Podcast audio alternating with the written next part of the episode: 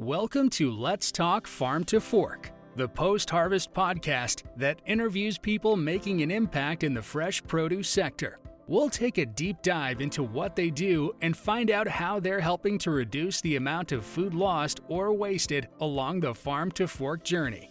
But before we get started, did you know that according to the UN's Food and Agriculture Organization, around 45% of the world's fruits and vegetables go to waste each year?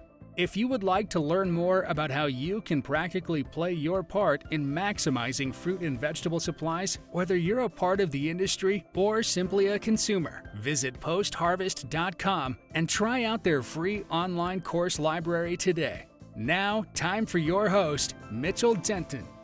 Hi, and welcome to Let's Talk Farm to Fork, the post harvest podcast that interviews people of interest across the food supply chain.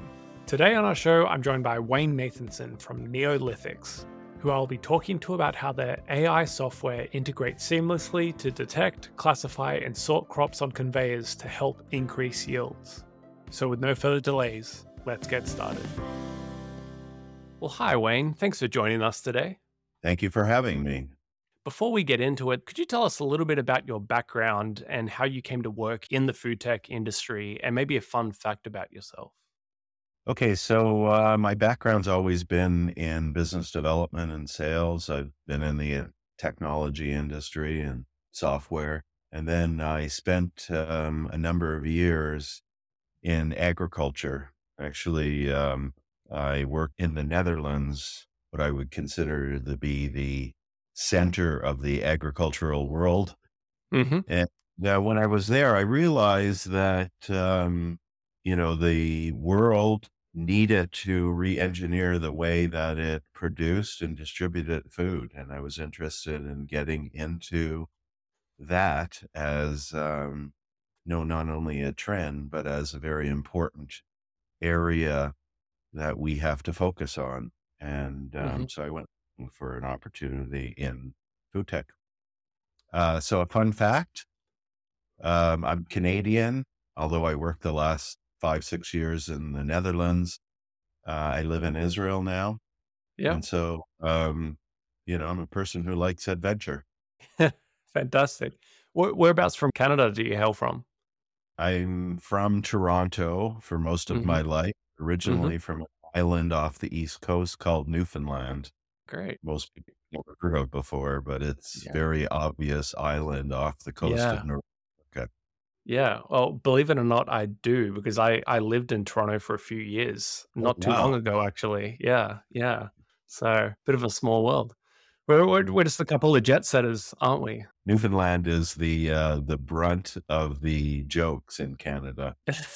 yeah, it's true. Yeah, no, it's a, it's a beautiful place though. But um, very beautiful. Yeah, yeah. Before we get bogged down in in, in talking geography, uh, let's talk farm to fork. So would you be able to tell us a little bit about the history of Neolithics and what solutions and technology they provide to the food industry? Well, the history is short. It's only about two and a half years. Most of that has been in the development of our solution that's focused on food waste.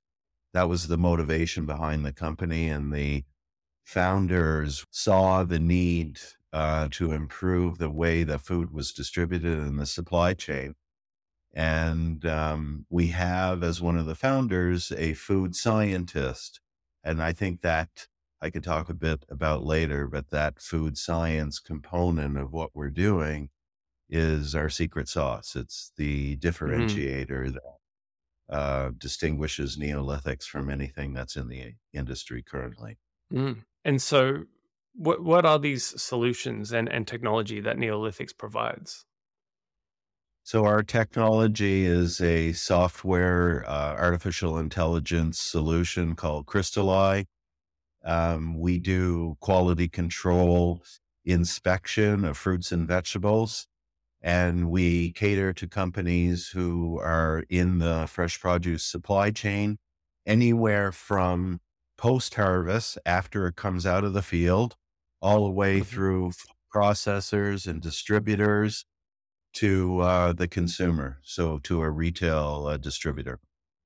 And so, how does your Crystaleye technology conduct internal and external inspections of fresh produce supplies? So we use sensors to take images of fresh produce, and our sensors, along with its illumination, uh, the way that we light up the fruit, is able to see not only the exterior of the fruit, but we can see the interior of the fruit as well. Mm. And that gives us the ability to provide information to food distributors uh, that they wouldn't normally have. The fact that we can see inside with sensors means that we can give a food distributor information without destroying the fruit. Mm. And 35% of the food waste in the supply chain comes from inspection and logistics, just moving it around. So that is the area that we're focused on. And there's over, uh, in the United States, they waste over 50% of the fresh produce that is grown. And it's a phenomenal number. So what we need to do is figure out how to reduce that waste in order to continue feeding the population because the estimate today is that we're going to run out of food by the year 2050.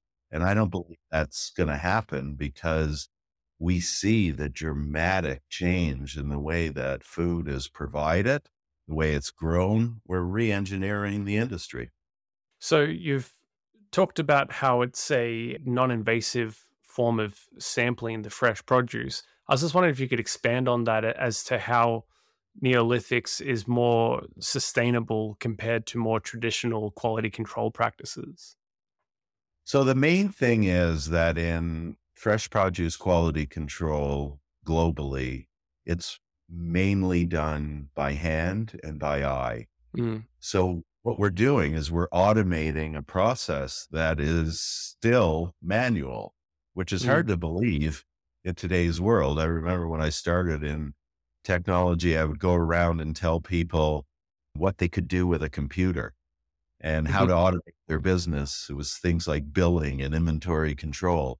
Yeah. Um, so when we're talking to people about automating quality control, it's phenomenal that commercially quality control is done very similar way to the way we do it when we go into a supermarket to buy fruits and vegetables.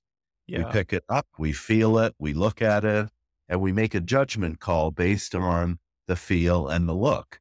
Mm. And a lot of the quality control commercially is done that way.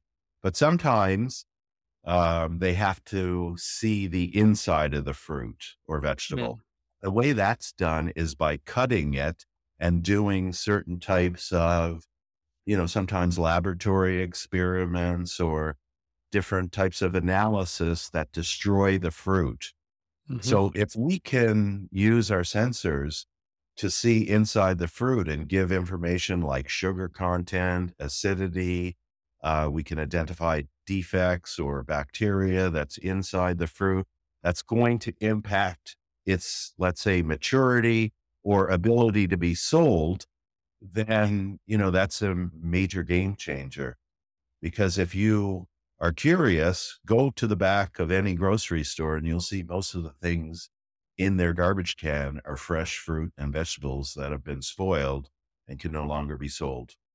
Yeah, absolutely. And I, would imagine being able to actually put the fresh produce under the uh, microscope, so to speak, would have a lot better results with forecasting as opposed to simply eyeballing a product. So that's really awesome. That's really exciting. Providing more information than they have today.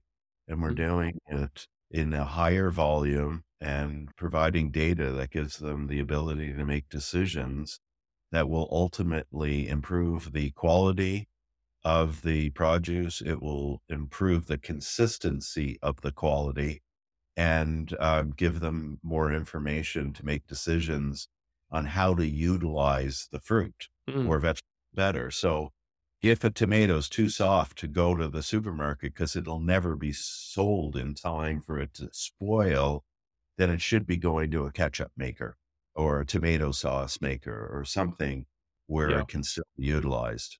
Yeah, fantastic. So then what are some of the challenges that the team at Neolithics has had to face when developing the crystal eye technology?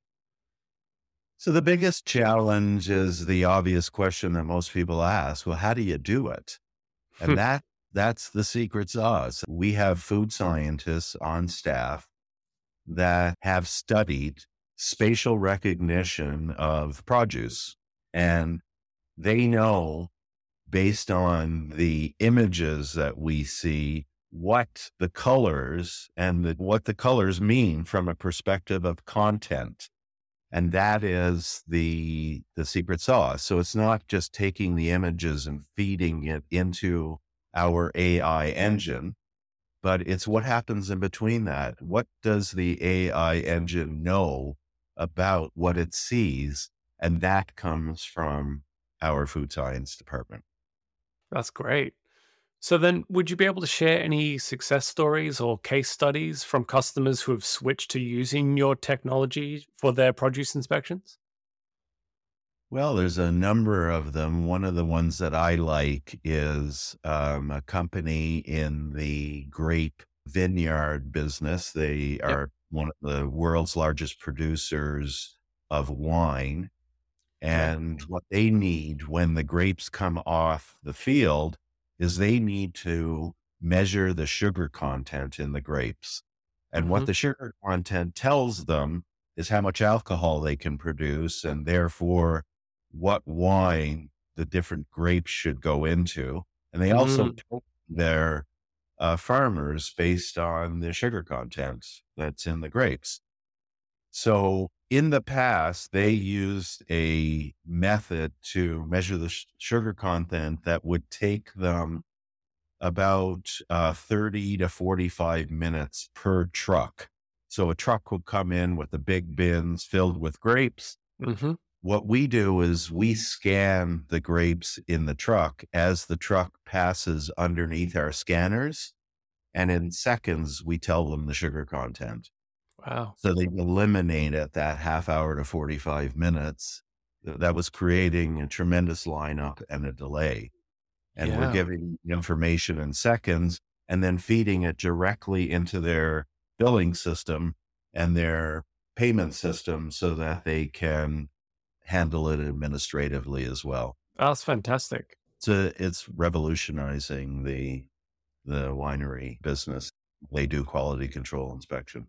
Yeah. I mean, that's such a time saver and uh, a weight off the shoulders. That's fantastic. So then what have you found to be the biggest surprise while working in ag tech? Well, that's easy. How much food is wasted? I don't think we realize the biggest problem in the future with feeding people is that we waste a lot of food. And mm-hmm. so everybody knows how much food we waste in our kitchens or how much spoils in their fridges. Um, but what happens on the supply chain is not very well known. And even though we see people in the supermarkets picking out the the bad apples, so to speak, it doesn't really resonate in our minds what's happening. And what's happening is, as I said before, that uh, almost half of the produce produced goes to waste. We don't even mm. get a chance to eat. So we got to yeah. change that.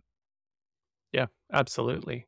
Following on this thread and maybe taking a step away from the solution that Neolithics is providing, what, in your opinion, represents one of the main challenges or pain points in the fight against food loss and waste? Motivation. That means change. It means that mm-hmm. people have to revisit what they're doing. And so, in a lot of cases, when I talk to companies, I see that they have a motivation. It might be cost or it might be quality standards. But in a lot of places in the world, there isn't enough motivation yet. And one of the things that I heard one time at a food tech conference is we all appreciate what it's like when we're fighting over energy uh, from one country to another. Can you imagine in the future if we had to fight over food and water? Mm-hmm. That's a big risk and something that we've got to you know, make sure it doesn't happen. So then how do you see the ag tech industry evolving in the next five to 10 years?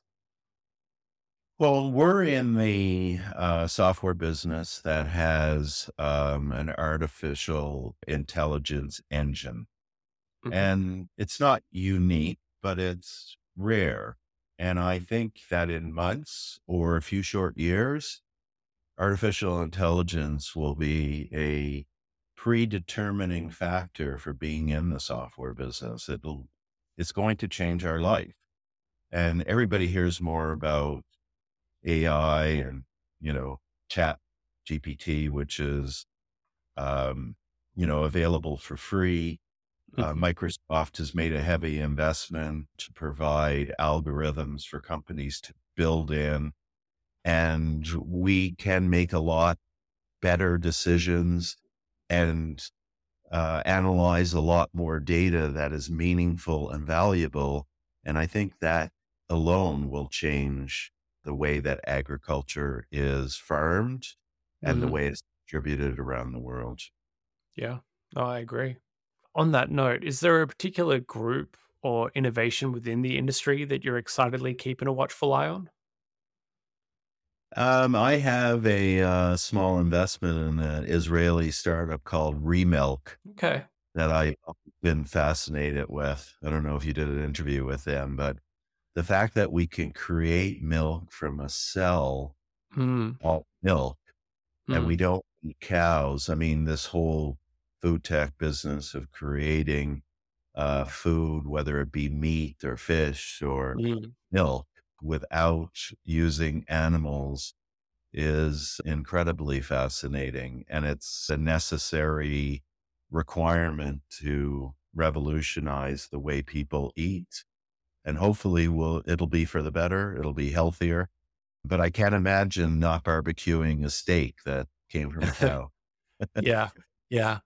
We've had a few different cell cultured product companies on the podcast, but I don't think we've had anyone in, in the area of milk before. That's interesting. I'll keep an eye out for that. So, then what advice would you give to entrepreneurs looking to start a company in the food tech space? Well, I think it's not just in the food tech space, but any entrepreneur that I would give advice to about any startup would be to make sure that there's a justification for their solution. Mm-hmm. There's lots of great ideas in this world, but if you can't justify why a company would use it, then it's wasted energy and uh, and not really applied well. So I think that's that's a consideration that everybody has to make when they're deciding what business in and and what's the reason for it. Yeah, agreed. Well, Wayne, we are coming to a close, but before we do, I just wanted to ask you what is the major point you really want the listeners to take away from this episode? I guess the thing that we all have to consider is uh, what impact can each of us have on reducing food waste? It could be as simple as not buying as much fresh produce or food that can't be eaten in time. Mm-hmm. But um, it's going to be a much more exposed part of our life over the coming years. And mm. it's important for us to pay attention and be motivated to make a difference for the sake of yeah. our kids. Couldn't agree more. Well, that's all for today's episode of Let's Talk Farm to Fork. Thanks for listening, and thank you, Wayne, for joining me today. Thanks for having me. I'm excited to be here and to be part of your mission. If you'd like to know more about Wayne and Neolithics, check out the link in the description of this episode. Make sure to subscribe to the podcast so that you never miss an episode, and don't forget to write a review and share with your friends. Until next time, you've been listening to Let's Talk Farm to Fork, a post harvest podcast. We appreciate you joining us for this episode of Let's Talk Farm to Fork. Be sure to rate, review, and subscribe. Also, if you would like to learn more about how you can practically play your part in maximizing fruit and vegetable supplies, whether you're a supplier, consumer, or anyone in between the farm to fork journey, Visit postharvest.com and try out their free online course library today.